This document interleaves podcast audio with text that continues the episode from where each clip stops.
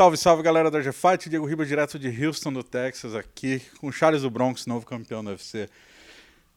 Parabéns, Charles. Obrigado, irmão, obrigado, você é louco. Nem dormi, tô feliz demais. Como é que foi essa noite, cara? Cara, não, não pregava o olho, várias coisas na cabeça, tudo que passou, tudo que eu passei, sabe? Vivi, sentimentos, choro, você é louco.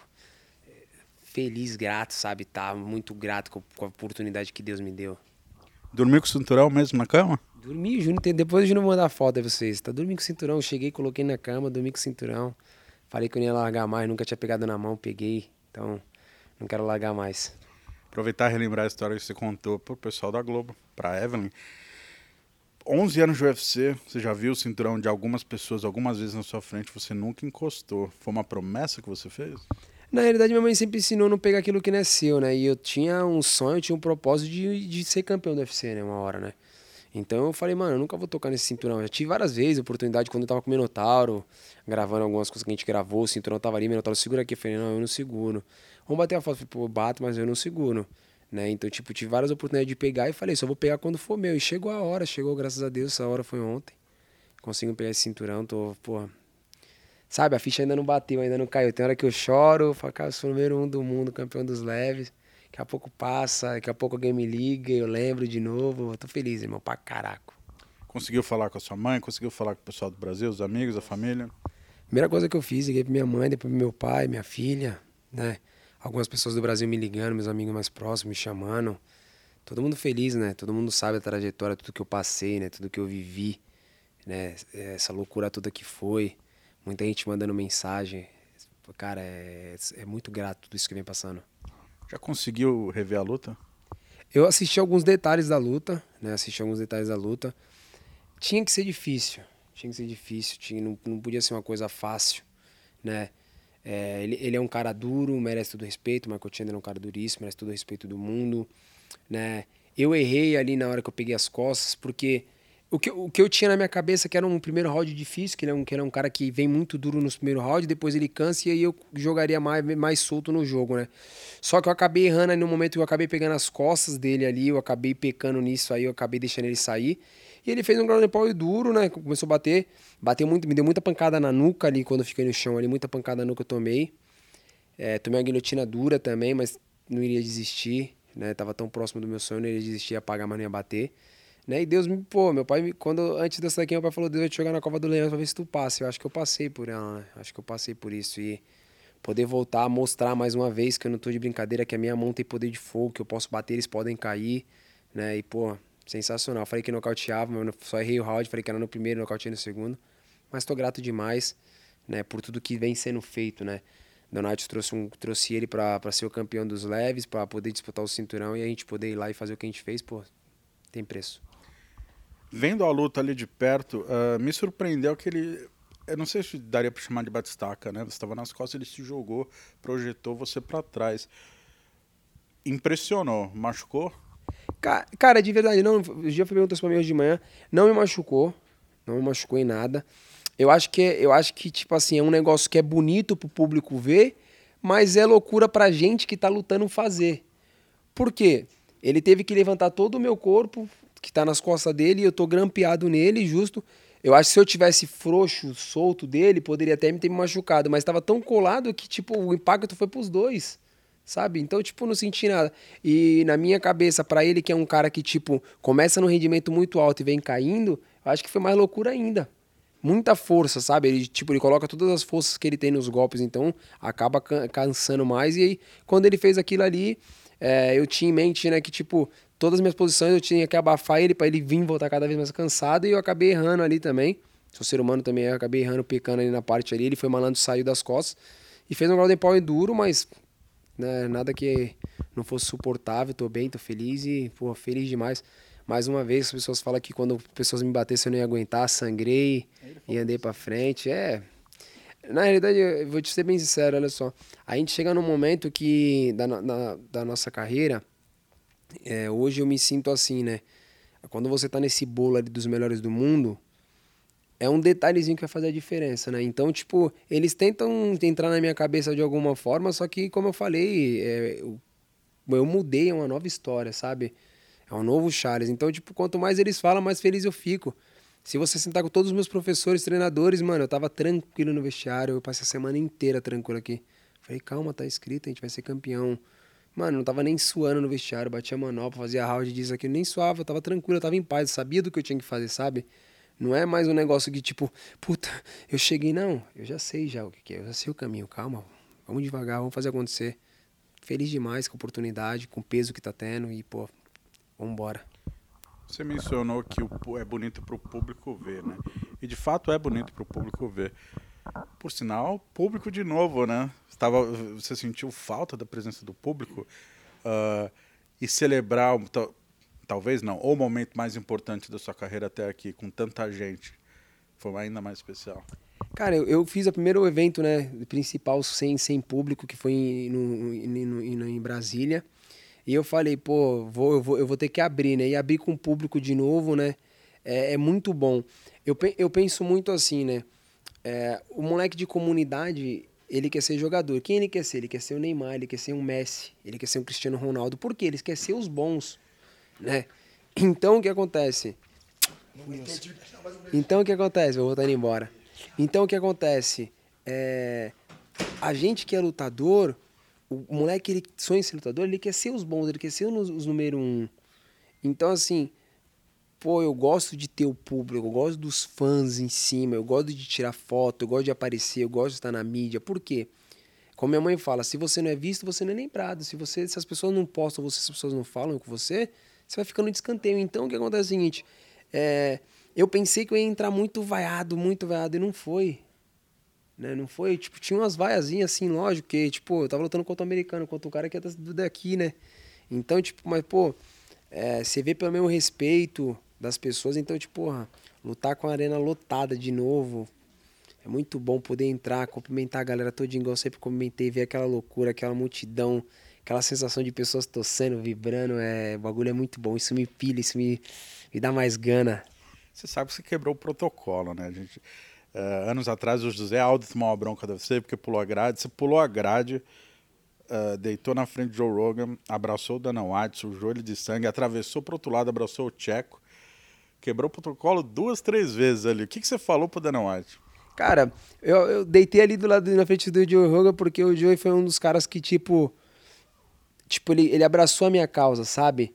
Ele falou que eu merecia oportunidade, né? Um cara que tinha visão, tava vendo as coisas, né? E, tipo, me ajudou isso, me ajudou demais. Eu postei isso, muita gente postou, ficava todo mundo repostando, então isso me ajudou. Então, tipo, foi um momento de, tipo, de agradecer. Pro Dan White, tipo, eu falei ali, meu, tipo, agradeci ele, falei pra ele, é, pra ele, tipo, acreditar em mim, sabe? Não, não era mais um menino, era um homem agora. falei, acredita em mim, mano, acredita em mim, né? E aí depois, mano, eu saí correndo, eu tava na loucura, pulei, abracei o Júnior, Tcheco. É, cara, sabe, aquilo que eu falei, sensações, é coisa Mano, se for ser punido, se depois eles vão brigar comigo, acho que não vai ser não, mas faz parte, é loucura, é, é sensações, sabe? O bagulho é um momento único da minha carreira, da minha vida. Saber, tipo, quem tá com a gente desde o começo, apostando, acreditando na gente, pô, é bom demais. É, não só você não levou uma multa, como você não levou um prêmio bônus, que, que normalmente é de 50 mil dólares, agora é de 75 mil dólares, pelo menos para esse evento. E você já me disse que já tem o endereço certo, né? Ah, esse bônus aí tem que agradecer o Tony Ferguson, né? Tony que bagunçou bastante lá na coletiva. Falou pro Donete parar de ser pão duro e dar dinheiro pra nós. E ele deu, atendeu. Acho que faz parte. Acho que a gente tá no melhor evento do mundo, que é o UFC. Com pessoas que são sensacionais. É um, todo mundo, todo lutador quer estar tá aqui.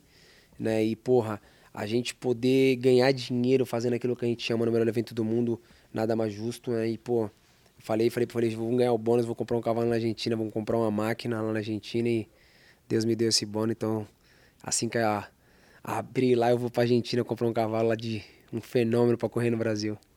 Para quem não sabe, o Charles uh, tem cavalo, corre, Nascidos para o Combate explica bastante essa história, né? Verdade, não. Os caras fizeram a matéria muito top do Nascidos para o Combate. Agradeço demais pela oportunidade que eles deram para a gente mostrar um pouco do American Trot do cavalo nosso argentino, o cavalo do trote. Então, pô, foi show de bola. É, e, e me diz uma coisa. O Dan White estava certo, então, quando ele pediu para você subir de categoria, né? Porque agora você é campeão. Nove, nove vitórias seguidas? Nove? Não, realmente, eles estavam certo, né? Eu que fiquei muito tempo batendo na tecla né, e querendo voltar, querendo voltar. Sabe por quê? Porque eu queria voltar? Porque, na realidade, eu não tinha corpo de um cara que lutava de 70 quilos. Eu, meu corpo era um cara que lutava de 66. Tanto que, tipo, às vezes, eu, eu na minha cabeça, eu pedi pro Tony, pro, pro, pro Felder, porque o Paul Felder era mais forte do que eu. Eu encaixava as posições, o Felder tirava as posições na força e ele me batia, ele me puria muito mais forte do que eu. Então, a partir dali eu falei, não, mano, eu tenho que ficar mais forte. Aí foi quando eu fui pra academia do Laércio, que eu comecei a treinar mais forte, treinar mais duro, começar a pegar corpo, né? Comecei a tipo, sentir que eu batia meus, nos meus treinos, as pessoas sentiam que quem puxava a manual pra mim você tá ficando mais forte. Quem, tipo, me viu hoje, daqui três meses me viu, falou, mano, você tá muito mais forte. Então, realmente, eu comecei a me tornar um peso leve, né? Realmente, comecei a falar, não, olha só, eu tenho força igual eles, eu bato igual eles, sabe? Porque eu batia e não tinha contundência. Quando eu fazia aquilo que eu sabia de melhor, que era o jiu-jitsu, que eu botava pra baixo, eles levantavam, eles saíam na força. Então, eu tinha que ter força também. Então, as coisas foi andando, foi engatinhando e hoje eu me sinto realmente um peso leve, né? Não, não porque eu sou campeão dos pesos leves, mas não, eu me sinto realmente, são nove vitórias seguidas, né? Uma sequência gigantesca numa categoria tão difícil como essa, né? Com, lutando com grandes nomes, então é, acho que a gente merece todo o respeito do mundo. Na coletiva ontem você mencionou que você sente um peso leve, mas se aparecer a oportunidade de voltar para os penas, disputar o cinturão, você topa. Uh, que trabalho, quanto tempo você precisaria para descer de categoria? Olha, se, tipo, se eles me dessem a oportunidade de lutar direto pelo título, com certeza, quem não quer ter dois cinturões, eu lutaria. Eu acho que, conversando com o meu nutricionista Victor, a gente deveria fazer um trabalho de dois a três meses, né, para me descer e descer bem, né, porque antigamente era tudo diferente, né, eu não tinha toda essa estrutura que eu tenho hoje, né. Antigamente, é, você pode perguntar para qualquer pessoa, Júnior, tá aí, Júnior viveu essa história com a gente, era eu por eu mesmo, né, tipo o Júnior me ensina, ajudava um bagulho, que o Júnior perguntava para outro, que o outro perguntava para outro, e a gente ia, né, Júnior? E aí dessa forma. Então, tipo, hoje eu tenho uma estrutura gigantesca. Hoje eu tenho nutricionista, fisioterapeuta, massagista, professor de US, professor de boxe, Maitá. Então, tipo, hoje, hoje é um time fechado, é um grupo médicos, né? Pô, machuquei a unha, eu vou no médico, mas faz um check-up inteiro. Então, tipo, a gente tá o tempo. Hoje em dia, o esporte ele cresceu. Hoje em dia não é só luta. Hoje em dia, tipo, antigamente eu ia de segunda a domingo pra academia só treinar. Hoje eu vou de segunda a sábado para treinar, só que nesse, durante esse período eu tenho um médico que eu passo, eu tenho nutricionista, tenho fisioterapeuta, né? Tem massagista, tem tudo. Então, não é só treino, é um cuidado também que a gente tem. Então, assim, se eu tivesse a oportunidade de, ó, oh, você vai lutar diretamente com o campeão do, do cinturão do, do, dos penas, e com certeza desceria. Eu lembro você e o Júnior em Vegas 2014 para a luta com o Jeremy Stephens. Tava só vocês dois, né? Fazendo código de peso, enfim. É isso que você mencionou. Hoje eu consigo ver a estrutura, não só a estrutura, como o apartamento. O quarto aqui tá bem maior, né? Pô, a gente pegamos um quarto que são gigantescos aqui, tipo, aqui, na realidade, pô, uma cama, aqui tinha uma sala de treino, banheiro, tem um quarto meu lá que só tem, só tem uma cama, tem outro quarto com duas camas e tem mais três quartos, né, cada um com uma cama, então, tipo, é, a gente tá sendo valorizado cada vez mais, o UFC, pô, tá de parabéns, né, tratando muito bem a minha pessoa, a gente sendo muito bem tratado, tudo aquilo que a gente pede pro UFC, o UFC vem, acata e faz, sempre me colocando nos melhores lugares, né? Desde quando eu cheguei aqui, falou que eu precisasse de carro, o que, que fosse, era só falar que eles faziam, então você vê a estrutura que a gente está, a gente tem que ser grato. Indo para a reta final da entrevista, então, uh, um nome que não tem como não comentar, Conor McGregor já mandou um recado para você ontem, é, você mencionou na coletiva. Você, Charles, uh, você tem uma torcida, porque provavelmente o vencedor de Conor com Dustin Poirier vai ser o seu próximo adversário. Você tem uma torcida para que seja o Conor ou o Dustin? Cara, eu acho que, na, na, vou ser bem sincero, todo mundo sabe que quem lutar com o Conor é um cara que lutou, você vai ganhar dinheiro, não importa se você vai vencer ou se você vai perder, né? Mas pra mim não faz diferença, olha só, eu fiquei anos lutando, correndo, xingando esses caras, falando muita coisa desses caras, esses caras nem olhavam pra minha cara. Hoje o alvo sou eu, hoje o dono do cinturão sou eu, então eles têm que correr atrás, né? O Conor ele já falou lá, já tweetou, falou uma parte de bagulho.